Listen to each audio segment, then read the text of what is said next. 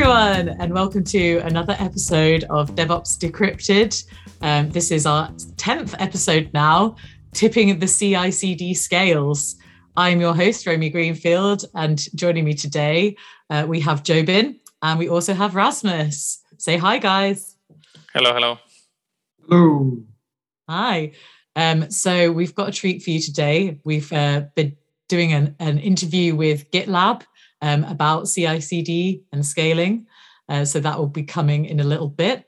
But we're going to talk a bit about DevOps in the news. So I noticed that Atlassian had a little bit of a boo-boo recently. At the worst time possible, because it was happening right when the Atlassian, what was previously called Summit, the Atlassian Teams event was happening. I don't know, Rasmus, have you heard about the event at all? Yep. We were helping, monitor booths and things. So indirectly heard about the outage, and it's not the best timing ever. We started hearing about the background of it and trying to think about how that would fit into something like a CI/CD pipeline almost is on my mind on that. Speaking of the event, so what exactly happened? I was actually reading the article published by Sri Vishwanath about what happened. I think it was, again, a classic case where everything went wrong, right? Yeah. So there was a communication gap at first where, the team... So this all happened because of the plugin or the add-on app Atlassian had called Insight. So this has now become part of the Atlassian functionality, a core feature within Atlassian. But since it was an app earlier, they had to clean up instances which already had this app installed. So what they wanted to do was they wanted to clean up this app. Mm-hmm. And the team that provided the IDs of this app instead provided the IDs of the actual application itself. So basically, instead of providing the ID of the app, they gave the ID of the Jira instance itself. That was the first thing that went wrong. So there was a communication gap. Yeah. Big whoops. Communication is important, right?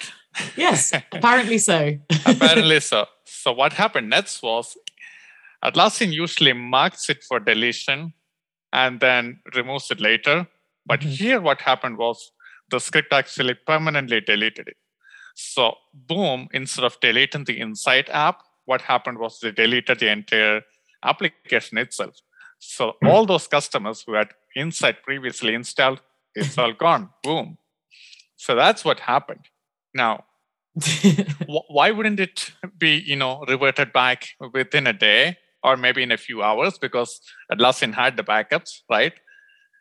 But here's where it gets interesting. The customers lived together in an instance, right?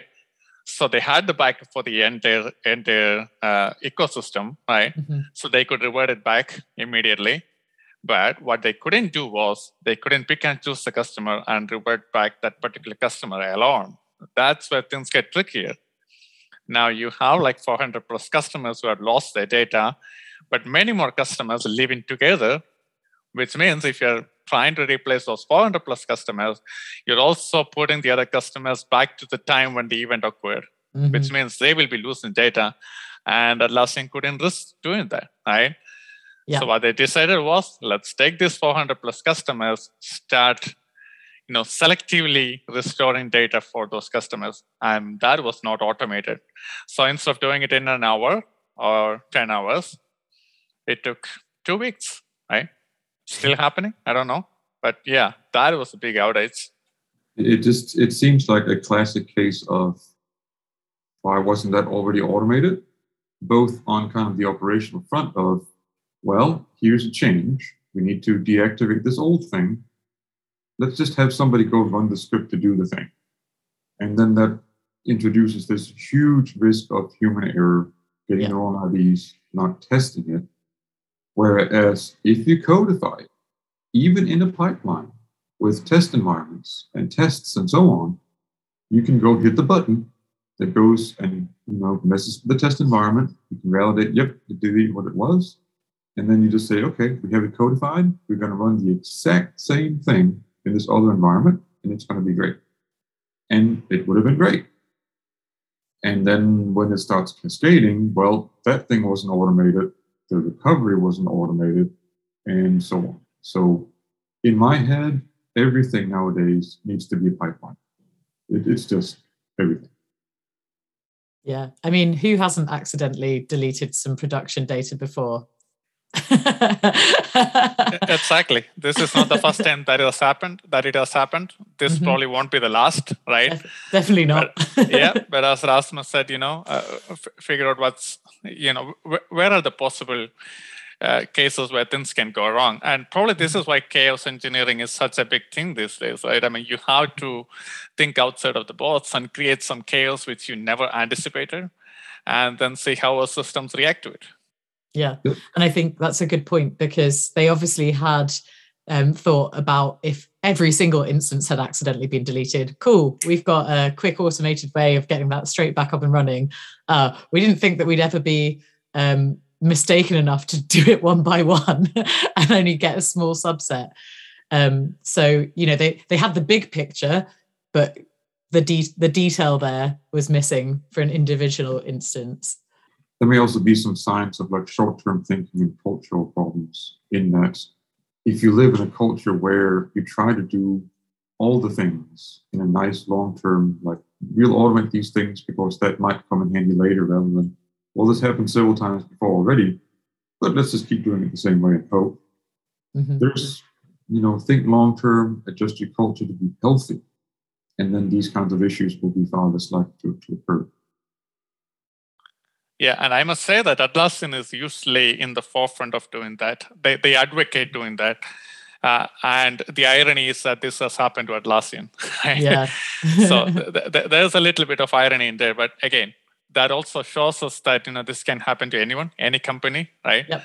Yep. So we always have to keep that in mind while designing our systems and designing our disaster recovery process. Yeah, no matter how big you are, you can still make mistakes. Exactly. So what else has been going on in the news? Oh, I think there's another vulnerability issue that was with the Spring Boot. We talked about the Log4j one in one of our previous episodes, so I don't want to go into the details of this, but this again proves the same point, right? So all these open source libraries that you're using, there's going to be some vulnerabilities out there which will come up sooner or later. So you have to be prepared. So again, going back to the point that Rasmus was making, right? Mm-hmm. Make sure you have a robust CI/CD pipeline. So you should be able to, you know, quickly turn around, fix it and turn around with the new deployment that goes into production once your vulnerability is identified. That's very, very important. Yeah, you really should both have the right security type standing in there, so you yourself will find out when some issue comes up or a CVE is being announced, and then have the robustness and speed to be able to say, okay, this is an issue now. We need to fix it here, here, and here. Let the pipes roll, deploy all the updates. Okay, we're good. That's a very good point, and good that you mentioned about having our own security checks and vulnerability scanning. Tools like GitLab does that. So probably when we're going on the interview, probably today we'll be speaking more on the CI/CD pipelines and scaling it. But this also shows the importance of having tools like GitLab, which addresses a lot of that security scanning, vulnerability scanning as part of the core product itself. Mm-hmm. Yeah, it's important to have that in. So now we're going to go over to our interview that we recorded earlier with GitLab. Enjoy. Hello, everyone. Today we are joined by Adrian Waters, who is a senior solutions architect for GitLab. And we're going to talk a bit about GitLab, CI/CD, and what they've got on offer. Okay, thanks, Romy. Just to give a brief bit of information about myself, as Romy mentioned, I'm a solution architect with GitLab. I've been here a good few years now, and I work within our channel organization, so work with some of our great partners such as Adaptivist. And going back in, you know, previous lives, I've been in the, the DevOps type space for many, many years, often, you know, or before it was actually called DevOps. Really pleased to be here today. That's awesome. Welcome to the show, Adrian. So a lot of our customers are using GitLab these days. And we all know what the USP for GitLab is. It covers all of the stages of DevOps. You know, there are so many wonderful features like Auto DevOps, which helps us, you know, get up and running really, really fast. From your perspective, what are some of the things that we need to watch out for in GitLab? What is standing out? I think if you look back over the last sort of, I don't know how many years, 4 or 5 years, and the way that GitLab has expanded from being, a version control tool with some, CI capabilities to cater for that full life cycle, I think that was a really inspired, move back in time, because it's now becoming the way that, analysts are seeing the market going into this sort of more value stream development platform approach. So reducing the number of tools that you have to have in your tool chain, which simplifies, effort in terms of maintaining them, costs associated with that, but it also gives a much better user experience because you've got, common user interface. It's easier to onboard users. You have a better data storage, which aids analytics, value stream analytics, compliance audit, etc. So I think that approach that GitLab has and has had for many years, really puts us in a good position moving forward. That sounds great. So what you're saying is GitLab is not just SCM or CACD. There is a lot more to it than that. Yeah, absolutely. From, initial planning ideas, through to the development, through to the testing, security, side of things, packaging up artifacts, deploying them, and into your production environments, monitoring them in your production environments, and so on. That's all part and parcel of the the GitLab platform approach, and gives you so many benefits. I mean, what we're not saying is never use any other tools, because there may always be a reason why you want to use a particular tool, and so having great integration capabilities is also really important. But for every third-party tool that you can take out of your tool chain, you're simplifying life for yourself as an organization, and you're allowing more focus on your core business of developing software and releasing software. So that we see that as a pretty compelling argument, and it's now sort of picked up by people such as Gartner and so on, who recognize this as a real trend within the industry. Of where companies themselves see themselves now go into try and simplify their tool chains. Absolutely. It's good that you brought up the integration part, because I think just the last year, Atlassian, for example, released their open DevOps platform, and it integrates with GitLab. So I can see where it is going. Good trend indeed. Now, the focus of the podcast is obviously CI/CD and the pipelines. So let me ask you one question about that. What I really liked about GitLab is your Auto DevOps capability. I don't know if you can maybe expand a little bit more, but that is indeed helping customers, taking on GitLab and starting up with developing pipelines and creating pipelines. Yeah, absolutely. So, we know what's involved in creating a pipeline. However the pipeline is defined, you've got to start with something and build it up and add the capabilities to build your applications and to test them and to deploy them. With Auto DevOps, GitLab does that for you. So without having to create any pipeline, it will analyze your application, determine the best way to build it. If you want to give it a bit of a clue, you can, how to sort of build your application, but it will then go on to run, a wide variety of security tests, whether they're static security, dynamic, container scanning, etc. On your application, it will deploy that into a preview environment where you can then test the application with the changes that you've just made. You can then take it further and deploy it out into production and so on, if you so wish. And that's all without having to create anything, without having to write any pipeline.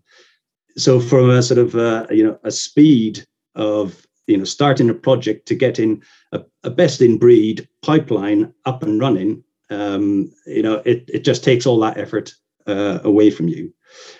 Now, not everybody will want to do things in, if you like, the prescriptive way that Auto DevOps, determines what this pipeline should look like. So you can incorporate parts of that pipeline into your own pipeline if you want, or you can configure it to, you know, to work in slightly different ways. But the basic premise of Auto DevOps and the pipeline it creates is based on, you know, many, many years of experience of what a good, you know, pipeline would look like, and to be able to have that delivered to you more or less out of the box with you, without you having to configure anything and develop anything, you know, is really powerful.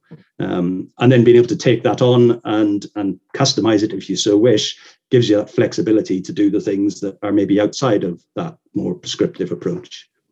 That sounds really cool, especially if it's your first experience dealing with CI/CD. You have no idea what's going on. That's really just to teach you about it, even if you don't even end up using GitLab. That's an amazing feature to give people exposure. Yeah, absolutely. And you know, I think the end-to-end structure of it is really sound. And but if you look at, you know, what's going on within software now, you know, the around security and vulnerabilities, and you know, if you were to sort of look at, okay, well, from day one, we want to make sure that our software is as robust as possible from a security, you know, posture perspective. Being able to have all of that, you know, as I say, whether it's static, it's looking for secret detections, it's looking at what versions of open source libraries are you pulling into your code, maybe unwittingly. What open source licenses are you pulling into your application? Again, maybe unwittingly. Without the developer having to really think about that, having all that in place by using Auto DevOps, you know, is really amazing. It's a bit, you know, slightly mind blowing when you actually see it in action. Right. And I agree with Romy. I mean, it is super helpful when you're starting from scratch and you don't have to worry about creating pipelines and stuff. But even for experienced folks like myself and probably people from my team, right, when they're creating complex pipelines, you can still take advantage of Auto DevOps because you have a template to start from. Mm-hmm. That's where it gets interesting. All those things that you just mentioned, Adrian, the security testing, vulnerability testing, all of those, you know, you don't have to build anything from scratch. You know you need those, but you still have a template to work from. That is actually awesome. Yeah. Yeah, and you know, even if you're writing your pipeline from scratch, being able to say pick you know, particular jobs and in effect the templates out of Auto DevOps, you know, is also really powerful. So you might have your own pipeline, but you want to do some DAST, some dynamic security testing. Well, you know, we've got a job as part of Auto DevOps that will do that for you. So just include that template into your pipeline. You've now got dynamic security testing without really having to sort of understand, you know, what's behind it. Yep. And we were actually working on a white paper for everything as code. And one of the key areas we touched step one was pipelines as code. And this is a very good example of pipeline as code, you know, Auto DevOps and the GitLab CA and the other templates that we have in place. So everything you have as code and you take it, you modify it as you like. So I think super stuff. Can you get all of the templates like as YAML and then just... Yes. So in effect, for those who maybe aren't aware, a GitLab CI/CD pipeline is defined as YAML. And Auto DevOps is a collection of YAML templates to handle the different jobs within an Auto DevOps pipeline. So one job to build the software, you know, one to do static security testing, maybe one to create a preview environment, one to do a deployment, etc.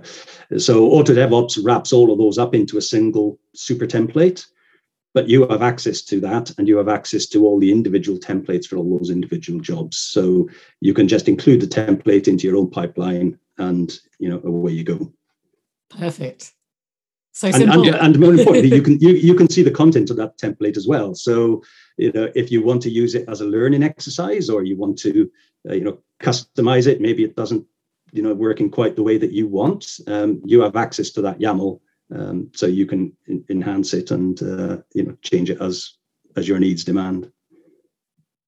That's awesome, and that's also a perfect segue into our next question, which is for pipeline architecture. So I do see that GitLab gives, on a high level, three different architectures. A basic architecture, there's the next one called DAG. I should get the acronym correct here, Directed Acyclic Graph. And then you have child, parent pipelines. Can you talk a little bit more about the different architectures? Yeah, certainly. So I would say if you like go back in time, the standard pipeline, the typical pipeline that you might describe would be sequential. So you're starting doing something on the left, and when that finishes, you do the next thing, then you do the next thing, and then you do the next thing, and ultimately you get to the right-hand side, which is probably deploying into production or staging. And then to improve the performance of that pipeline, you might run certain jobs in parallel. So the first job will often be build your software. The second job might be, the second stage in that pipeline might be running several tests, different types of tests, but they can be done in parallel. So you shorten the overall overall duration of the pipeline, and when all of those parallel jobs are finished, you then go on and start running jobs in the next stage of that pipeline. You can't deploy the software until it's been built, or I suppose you could deploy it before it's been tested. Whether that's a good idea or not probably depends where you're deploying it to. But it's a fairly structured approach. Start on the left, work across to the right with some parallelization where it's appropriate. But you also get situations where there isn't really a need to wait for jobs to finish. There, a job further to the right of a pipeline isn't actually dependent on jobs further to the left. Mm-hmm. So you could say, for example, well, if I want to do some static analysis of my code, I don't need to wait for the software to be built to do that. There isn't necessarily a dependency on that. Right. Whereas if I want to deploy my changes into a pod running on Kubernetes, I have to have created that pod before I can do that. So there's a dependency. Now, even within a more sort of static pipeline, you can remove the dependencies. So a job that would typically be in, say, stage 2 or 3 could start running straight away as soon as the pipeline's kicked off, or it could start running at the end of the first stage because it's not dependent on it. So you can right. define that sort of dependency or that lack of dependency. I've got to think now. Directed Acyclic Graph. Yeah, that's it. You go there. That is a much more flexible pipeline where really you're not so focusing on that sort of left to right behavior. You've got sort of relationships between different jobs that will control, when and how they're executed. So within GitLab, there's a different view that allows you to sort of look at that sort of scenario. Because if you look at just the standard pipeline, you can't see those dependencies. You can't see the relationship between those jobs, other than they look as if they're moving from left to right. Whereas in the DAG environment, you have a different view that sort of highlights where the dependencies between jobs are, so it allows you to track it through. I must say that I especially like that view because, as you said, it gives you the dependency between the different jobs. So that helps, especially when you're debugging something. Yeah, and I think it can also help when you're looking to optimize performance of the pipeline as well, because you can see, where the dependencies and the critical paths are. Good point. Yeah. And then the final you mentioned were parent pipelines. Parent-child pipelines, yeah. So there's maybe a fourth that is slightly different, which is sort of multi-project pipelines.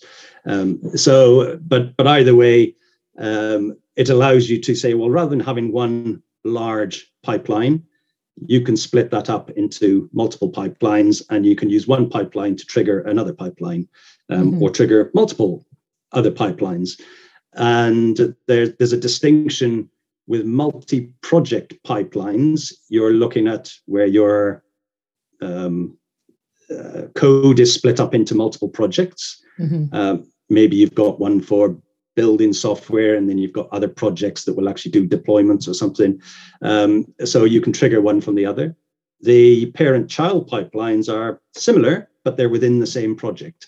So if you've got one large code base you can have a pipeline that will trigger other pipelines within that same project. So that could be useful in a sort of monorepo type environment, maybe, where you don't want to run all the pipelines every time because it's a monorepo, it's large, it's going to take a long time. But so that's the sort of the distinction between the two. And I think the parent-child pipeline can be useful if you've got a large project and you've got a complex pipeline, then it can start to become, more difficult to understand and to manage and so on. And being able to separate that out can make it more readable for one thing. But I think more importantly, it can become more selective as to when you actually execute that child pipeline, so only execute it if something has changed that is relevant to what that pipeline is doing.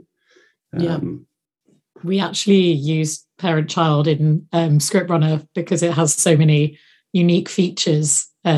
So we do have that functionality and it helps us a lot. It's really sped up us deploying code to production.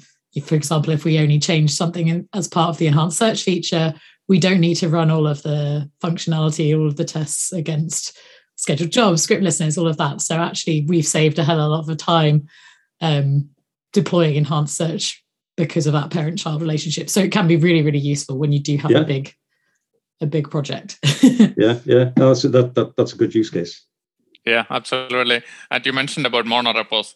I still remember that was a big issue back probably a few years back because not many tools actually supported monorepos.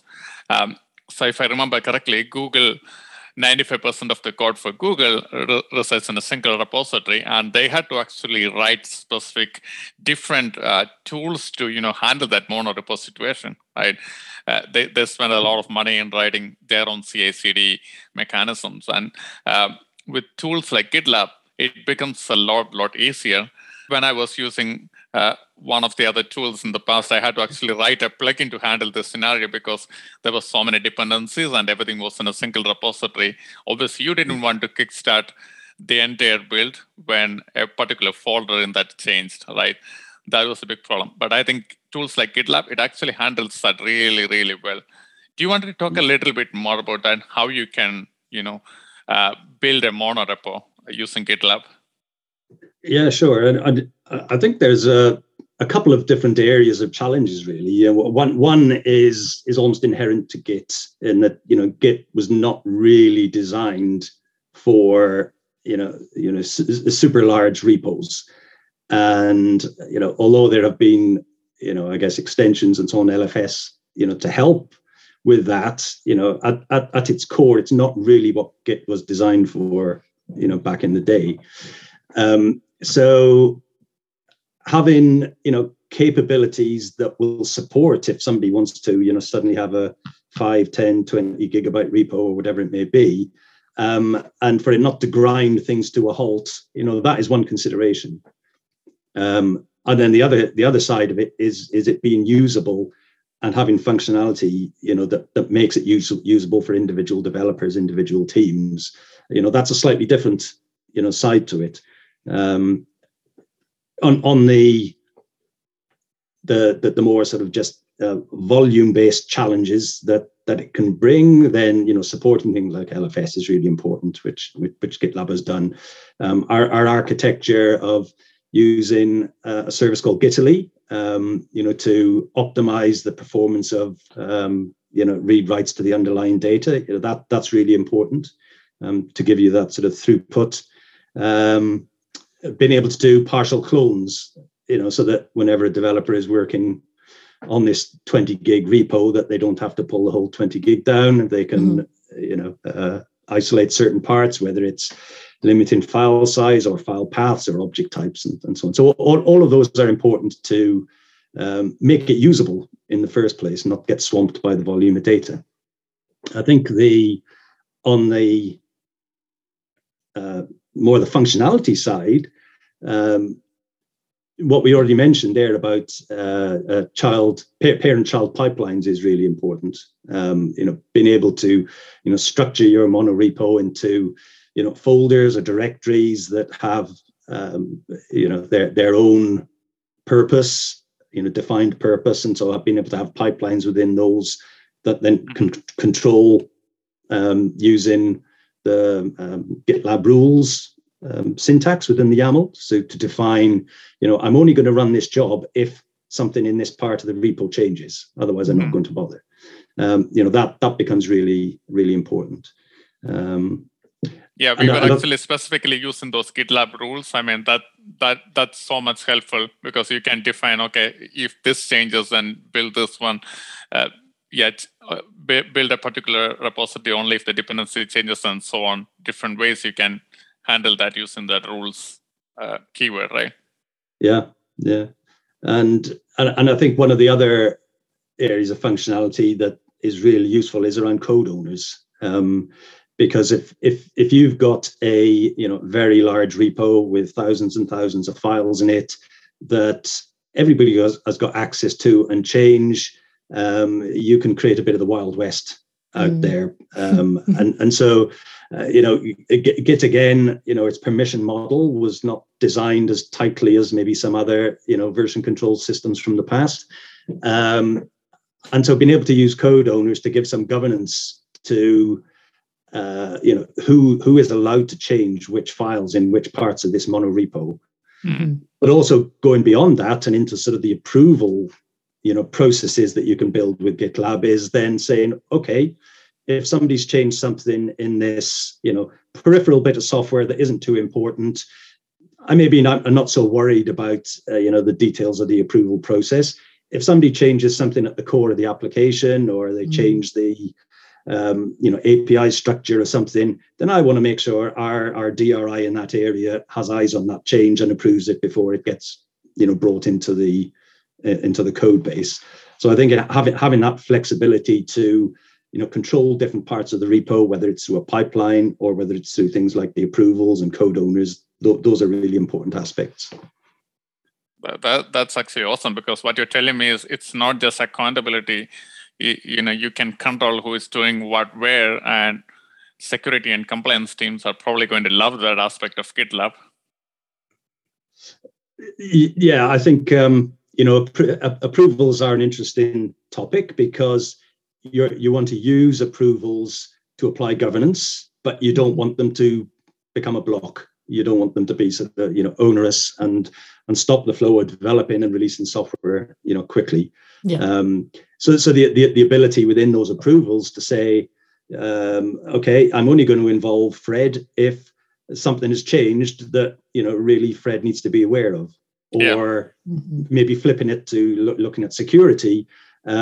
I'm only going to involve the security team from an approvals perspective if there are still some serious, critical vulnerabilities that have been introduced by the changes just made.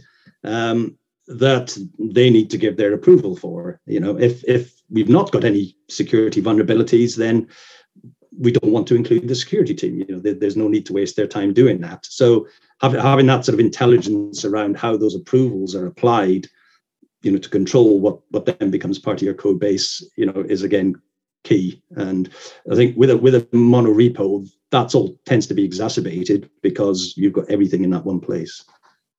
Yeah, that makes total sense. Sorry, Romy, you were going to say something? Sorry, I was just agreeing. Sounds good. Now, you mentioned a good point about, a lot of developers working on those single code base, especially if it is a mono repo, that's going to be the case, right? And one of the things in GitLab that I liked a lot about is merge strains, the way you can queue your merges. So do you want to talk a little bit more about that? Yeah, I love merge strains. I think it's a great capability and really powerful. And as you say, especially in larger repos, or mono repos, in an ideal world, developer makes a change, they test it, they think it's great, and they press the merge button, and that's it, job done. The reality in the real world is it's not always like that. You've got sort of many developers working in the same sort of area, creating changes. Trying to merge them at or around the same time. So as a developer, what do you do? Do you sort of know that, well, when changes emerge, you potentially get conflicts. So do you say, okay, I'll let my colleague go first, and then I'll see what the result of his merge is, and then I'll come along and try mine, and then my other colleague, he can wait until I've finished, and so on. It's not very DevOpsy, really, is it? No. So what merge trains do is bring some automation and some intelligence to it. It's something that's quite difficult to describe. A visual really, really helps. But basically, when you come to do your merge request goes into a train of merge requests. So if you've got 4 or 5 developers all working on the same monorepo, all wanting to merge, the merge requests get queued into a train. And the first merge request in that train will do a simulated merge of what it would look like if it actually merged into the parent branch. But it doesn't actually apply it to the parent branch, because what you don't want to do is break the parent branch. You don't want to break the build. So it will do a merge that will result in a branch in exactly the same way as if you were merging into the parent. And if it finds a problem, then that will get flagged up to the developer, the owner of the merge request, but that merge request will be taken out of the merge train. So the rest of the merge requests in that train can progress. But the clever bit is that it doesn't do them in sequence, it does them in parallel. So for example, if you've got 3 merge requests in a merge train, it's going to try and merge all 3 in parallel. The first one, it will merge the changes that the developer has made with the current state of the parent branch. The second merge request in the train is going to do a simulated merge of the current status of the parent branch and the changes that have been made in the first merge request in the train. Mm-hmm. And the third merge request is going to do a simulated merge based on the contents of the parent branch and each of the first 2 merge requests ahead of it in the train. I said it was difficult to explain. No. So let me get this right. So you have MR1, 2, and 3. What you're saying is they will be happening in parallel, although slightly different, because 1 came first, 2 came second, 3 came third, but they will still be happening in parallel. And 1 and 3 might be completed. So first 1 will be merged with master, then 3 will be merged, and by the time 2 is completed, 2 will be merged with that 1 plus 3, right? So everything will be merged together in the end. Yeah. So basically, if a merge request nearer to the front of the train passes without any problems, then that's fantastic, because we know we've already been testing the merge for the merge requests to the right. in the train, with the changes in that successful merge. So they can just carry on. Those merge requests can carry on. Yeah.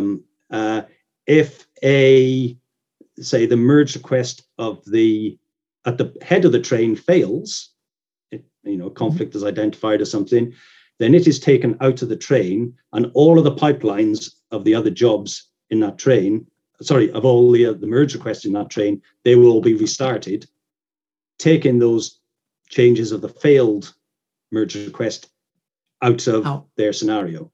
That makes sense. Yeah. So as a developer, you don't really need to worry about it. You finish your changes, you've done your code review, you've got all your tests passed, you've got your approvals through. You hit the button to say, add this to a merge train, please, and away you go. You can go off and move on to the next thing. The only time you will then get drawn back into any investigation is if your specific merge request causes a conflict.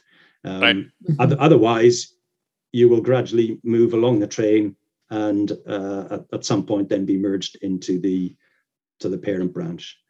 So what you're saying is, no matter how hard it is to explain without a diagram, as a developer, I don't have to worry about it, because I'm getting pulled in. I'm getting pulled in only if my code fails. That's great. Okay. And that's fair enough.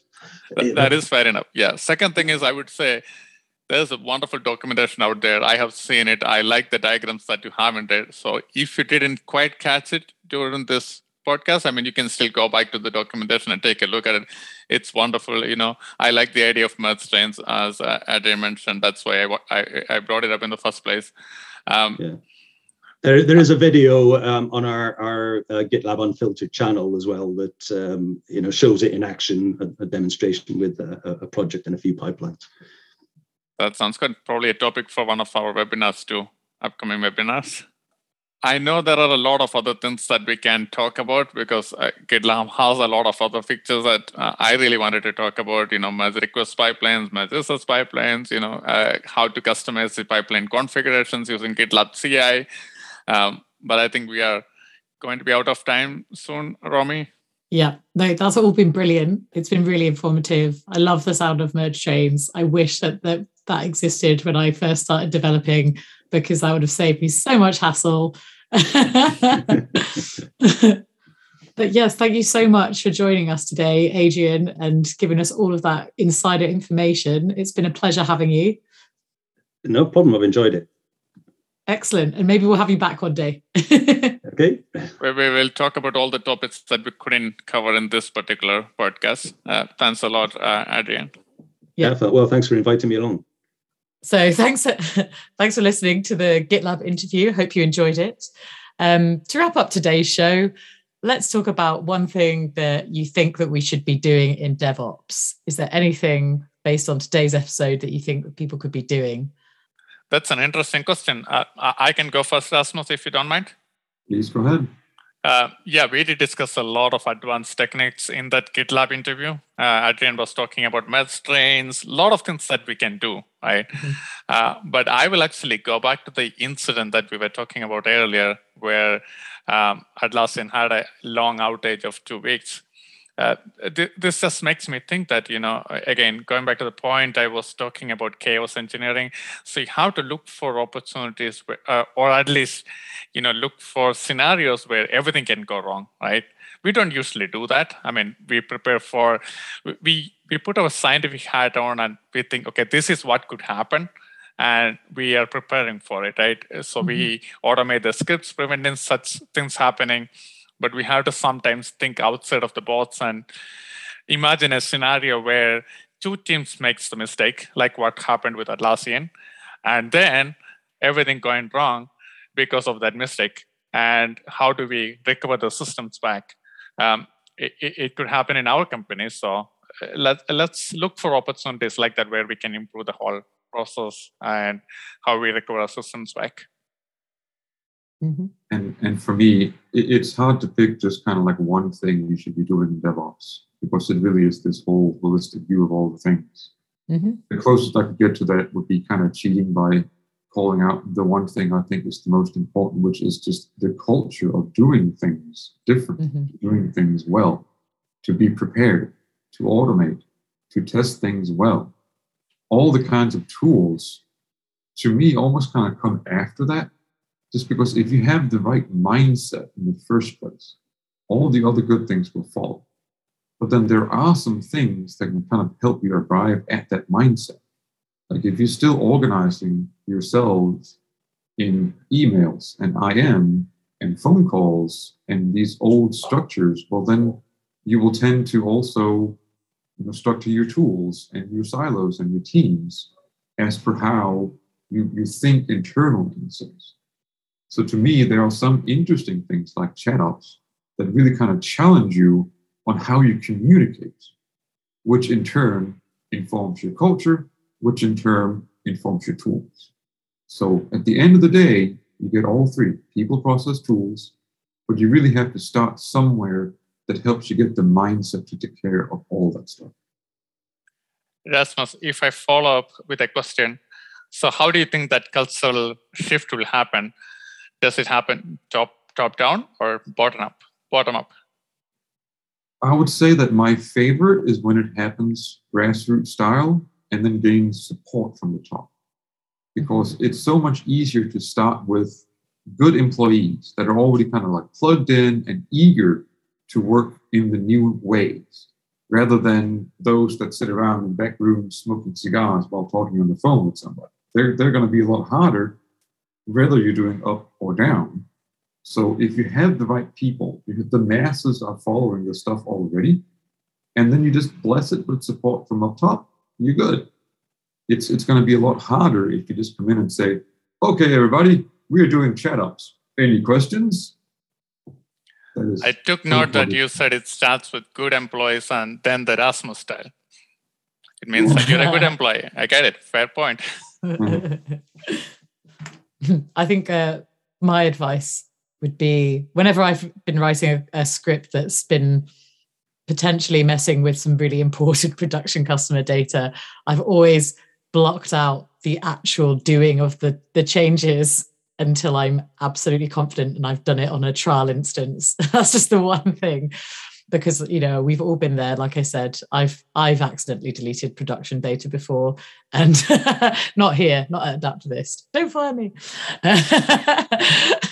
But, you know, it happens. If there's not the tools in place to stop it from happening, then someone like me coming along and doing it will hopefully encourage you to add the tools to stop it.